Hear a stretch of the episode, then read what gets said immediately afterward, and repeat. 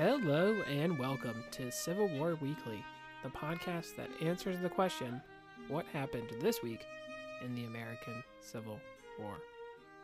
I'm your host, Tim Patrick, and this is episode 44, January 17th to January 23rd, 1862.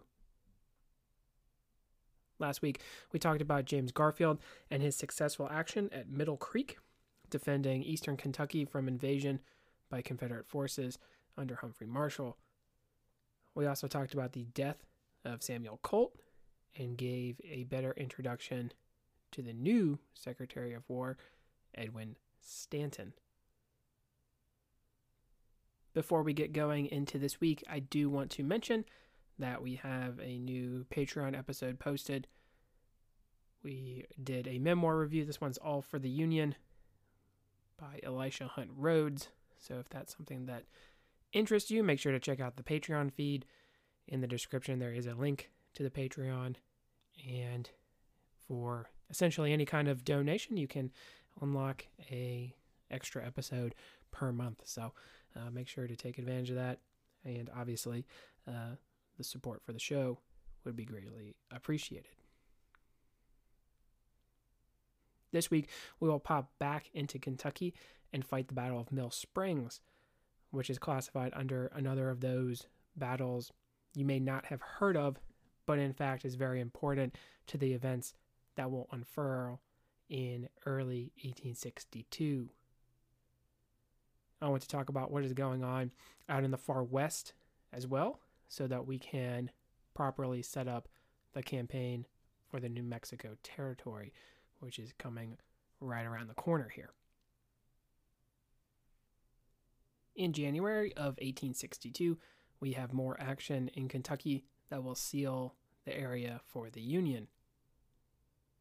We need to understand the strategic situation in Kentucky in order to fully grasp the Battle of Mill Springs, which is also called the Battle of Logan's Crossroads. So remember, Albert Sidney Johnston is the overall commander of troops in this area. In fact, he's covering probably way too much ground, and we will get into that as 1862 starts to kind of play itself out here. But he is the overall commander in the West, and we can set up the disposition of his troops here. In the western part of Tennessee, there sat Leonidas Polk, who we talked about with Columbus in the Battle of Belmont, who which welcomed Grant into combat experience for the war. Forts Henry and Donelson were on the Cumberland and Tennessee rivers. Those are forts are going to control both of the approaches uh, into the central part of the state. We also have a base of operations at Bowling Green, Kentucky, which is in the central portion of that state.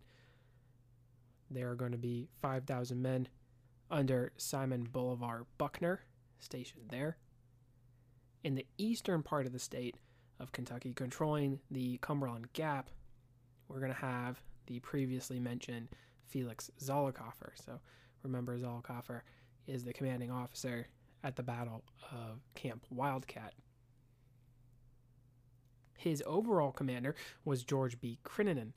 And if you are saying that the last name sounds familiar, it definitely should, because we introduced his brother not too long ago fighting for the Union side. His father is also the author of the last ditch effort to find a compromise and actually avoid the Civil War entirely as well. George had served in the Mexican American War and on the frontier before the outbreak of hostilities. He is actually going to resign his commission in 1862 and serve unofficially on staffs in the western portion of Virginia. Overall, his forces number probably around the same 5,000, if not more toward 6,000 men. The Cumberland Gap was important to secure as it did lead into eastern Tennessee, which remember is pro Union. Abraham Lincoln would put a lot of emphasis on making sure that these individuals who are still supporting the federal government are protected. And obviously, uh, the state of Tennessee wants to make sure that it stays in Confederate hands. So, if you were to look at the Confederate positions from a bird's eye view, they would loosely be laid out all over the southern portion of the bluegrass state. So, still hanging on to a foothold there. Actually, back in late 1861, Zollicoffer would advance into eastern Kentucky. The reasons for this vary. It was officially to establish greater Confederate control in the area.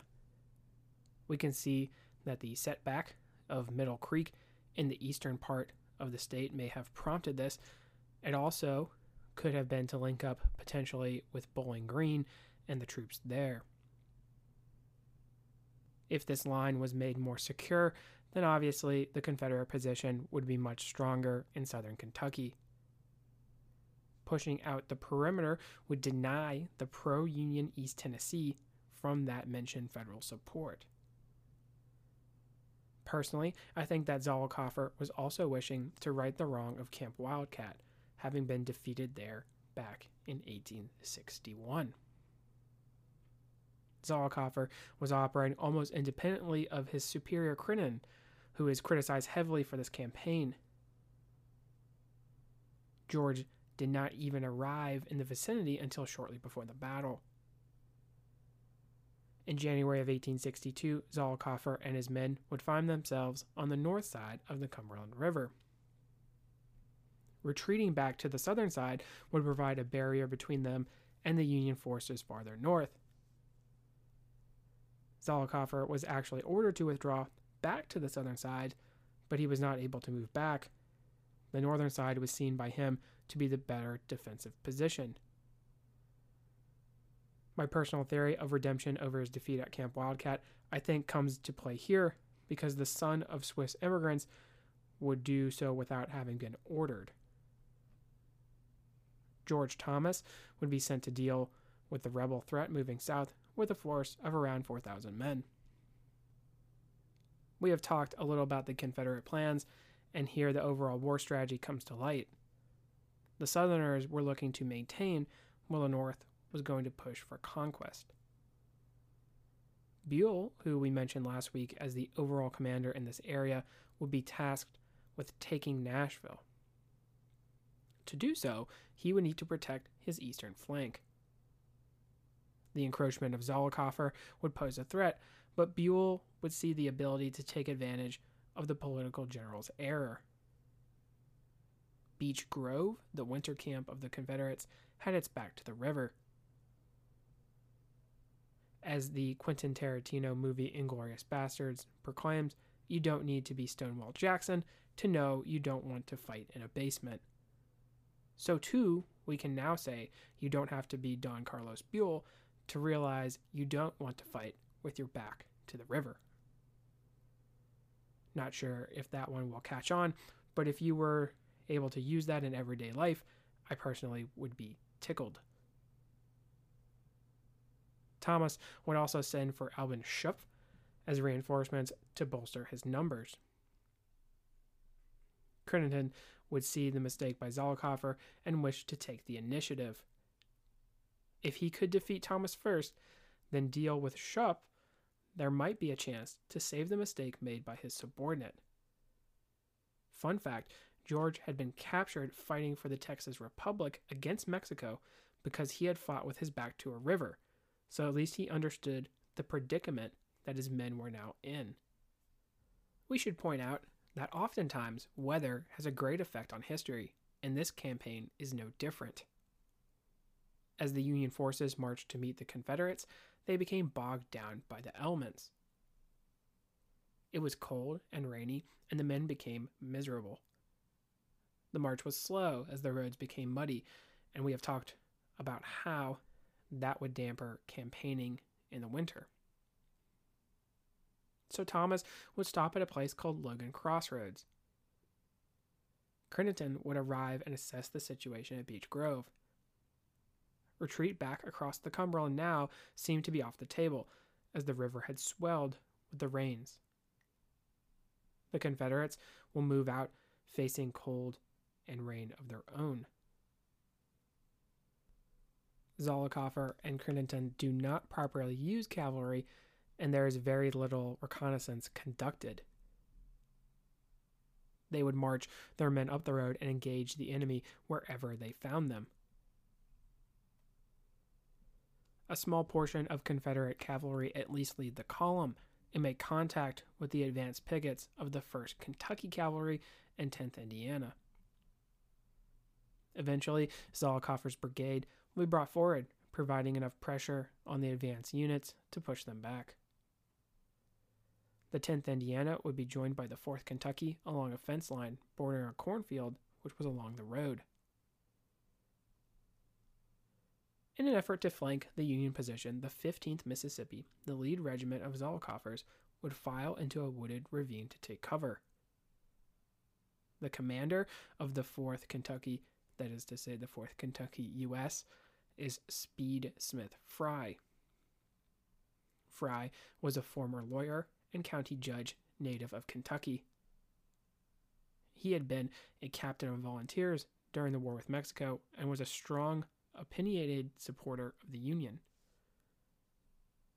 So it was Fry who reportedly would jump on a fence line and hurl insults down at the Mississippi infantry, whose taking of cover was deemed cowardly.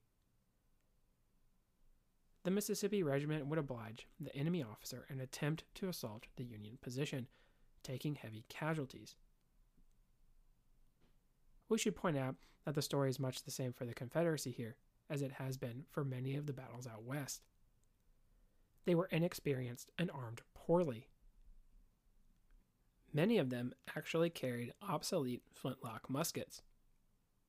Now, if you will remember back when we talked about armaments of the war, you will hopefully remember that a flintlock musket needs to have powder poured into a pan.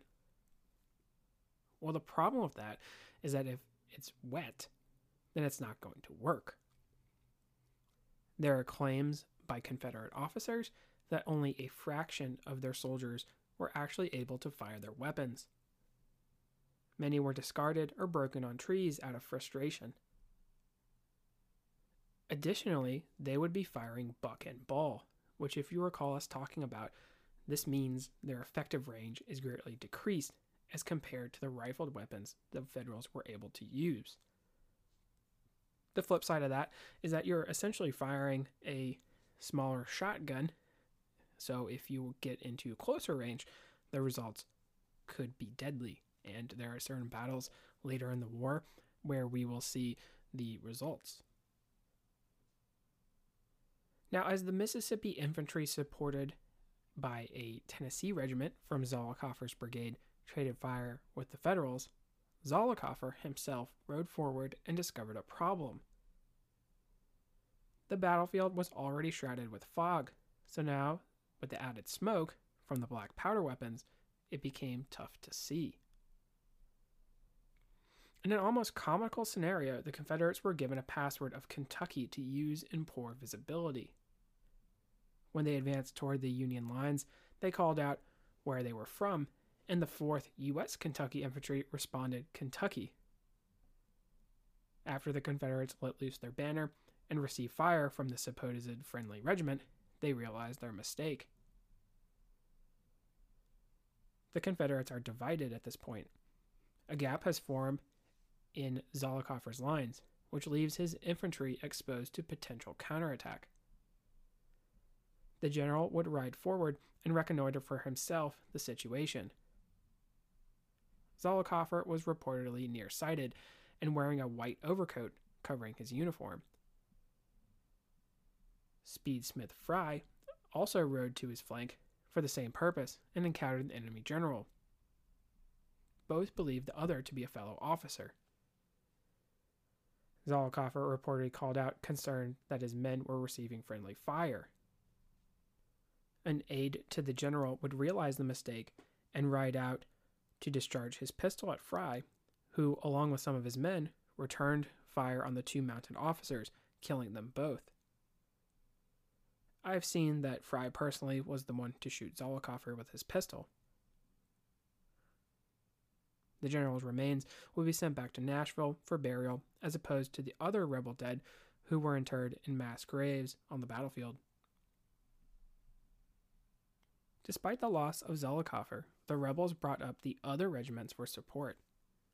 So too did the Union Army, who especially were able to bring more firepower on the enemy with the addition of an Ohio battery.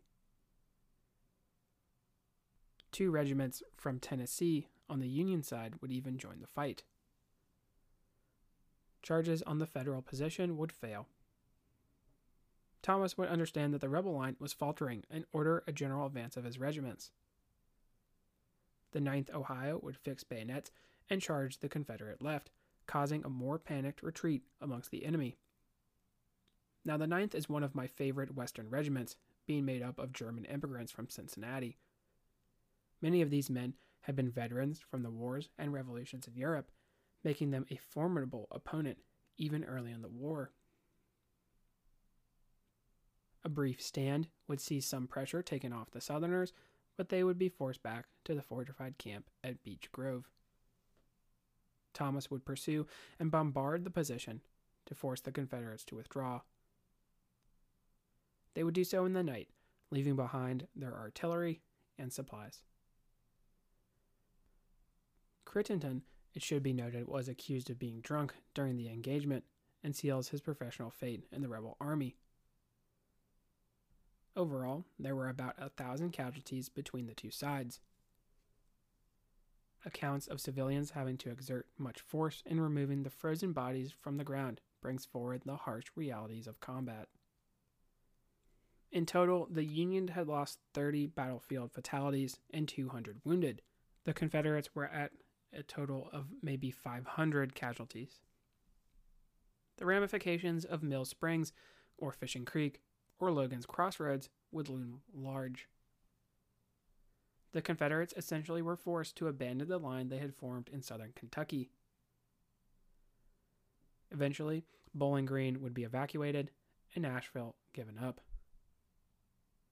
Shiloh, in some ways, is an attempt to gain back the lost territory, but we are not quite there yet. Let's start off with a review of the situation as we left it out west. So, John Baylor had invaded New Mexico and claimed territory for the Confederacy. The Texans would defeat a unit of Federals and secure the southern portions of modern day New Mexico and Arizona. Baylor, in the process, would appoint himself the governor of the territory. Arizona coming into the fold of the Confederacy was not exactly surprising. There had already been a movement to create two states out of the New Mexican Territory by those who were more sympathetic to the Southern cause. These individuals would align better with the South. The final straw was the cutting of the overland mail route and actions conducted by raiding Apaches. As mentioned, the Apache threat would receive action by both Union and Confederate forces during the conflict, making this section known as the Three Cornered War. It is this week, in January of 1862, that Confederate Arizona was officially established and recognized. Now you remember Henry Hopkins Sibley?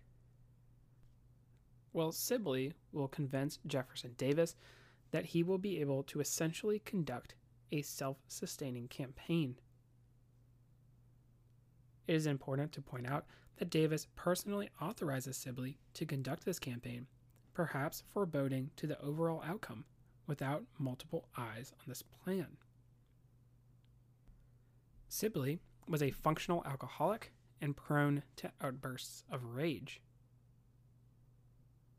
he very much will overestimate the supply situation in the newly acquired territory, and the amount of support those already living in the area would show the southern states.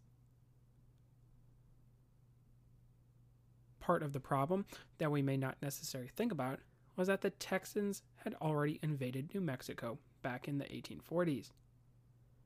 Back in the 1840s, of course, New Mexico was actually part of Mexico, right? Mexico, if you recall, had not recognized the Texas Republic. And I guess a sort of benefit of that, if you will, is that if you are in the Republic of Texas, that would mean you are free to raid their territory. So, as a part of this lower level action, Texas would move into modern day New Mexico during an expedition. Ultimately, it was an unsuccessful venture, the members of the expedition being captured by the Mexican army. But there was an interesting side effect for this region. New Mexicans still did not like Texans, and because Sibley's army was made up of Texas men, there would be an added incentive not to aid their invasion. Mothers in New Mexico would often tell their children, Watch out, or the Texans will get you, as a kind of boogeyman. A great example of the attitude that many had who still remember the 1840s and still remember the previous invasion. The ability to capture enemy supplies and use the local populace was what Sibley banked on. Now, if you think that sounds familiar, it probably should, because the same strategy was taken by Humphrey Marshall in his campaign that ended at Middle Creek in Kentucky. Likewise, incursions into Missouri were similar. Now, was their inspiration taken from these different areas? I think quite possibly. I think it also highlights the overall Confederate war plan of maintaining their territory. The only truly offensive campaigns would not waste resources that were seen as more valuable in defending the South, especially in the crucial East. Sibley's army would make its way from San Antonio to Fort Bliss, modern day El Paso. In the process, he would lose approximately 500 men to disease and desertion, thus seeing the command begin with a setback. Baylor would not get along with Sibley, which is not really a shocker considering he was not an easy person to get along with. Sibley would want to send Baylor further west, even as far as Arizona, or modern day Arizona, that is, obviously still not truly grasping the situation. What Baylor had compared to what he would see in Arizona and potentially the kind of reinforcements that would arrive from California, the math just doesn't add up there. But what is the Union Army doing exactly? Remember, we have Canby taking control of the Union forces in the region. The defeat of Major Lynde was a major setback and displayed that there would need to be additional troops necessary to defeat the Confederacy. Local volunteer regiments were raised, notably one under Kit Carson. Carson, who could not read or write and had to dictate and have his orders dictated to him, was a major morale influence on the New Mexican volunteers. Obviously, at this point, he's local famous, right?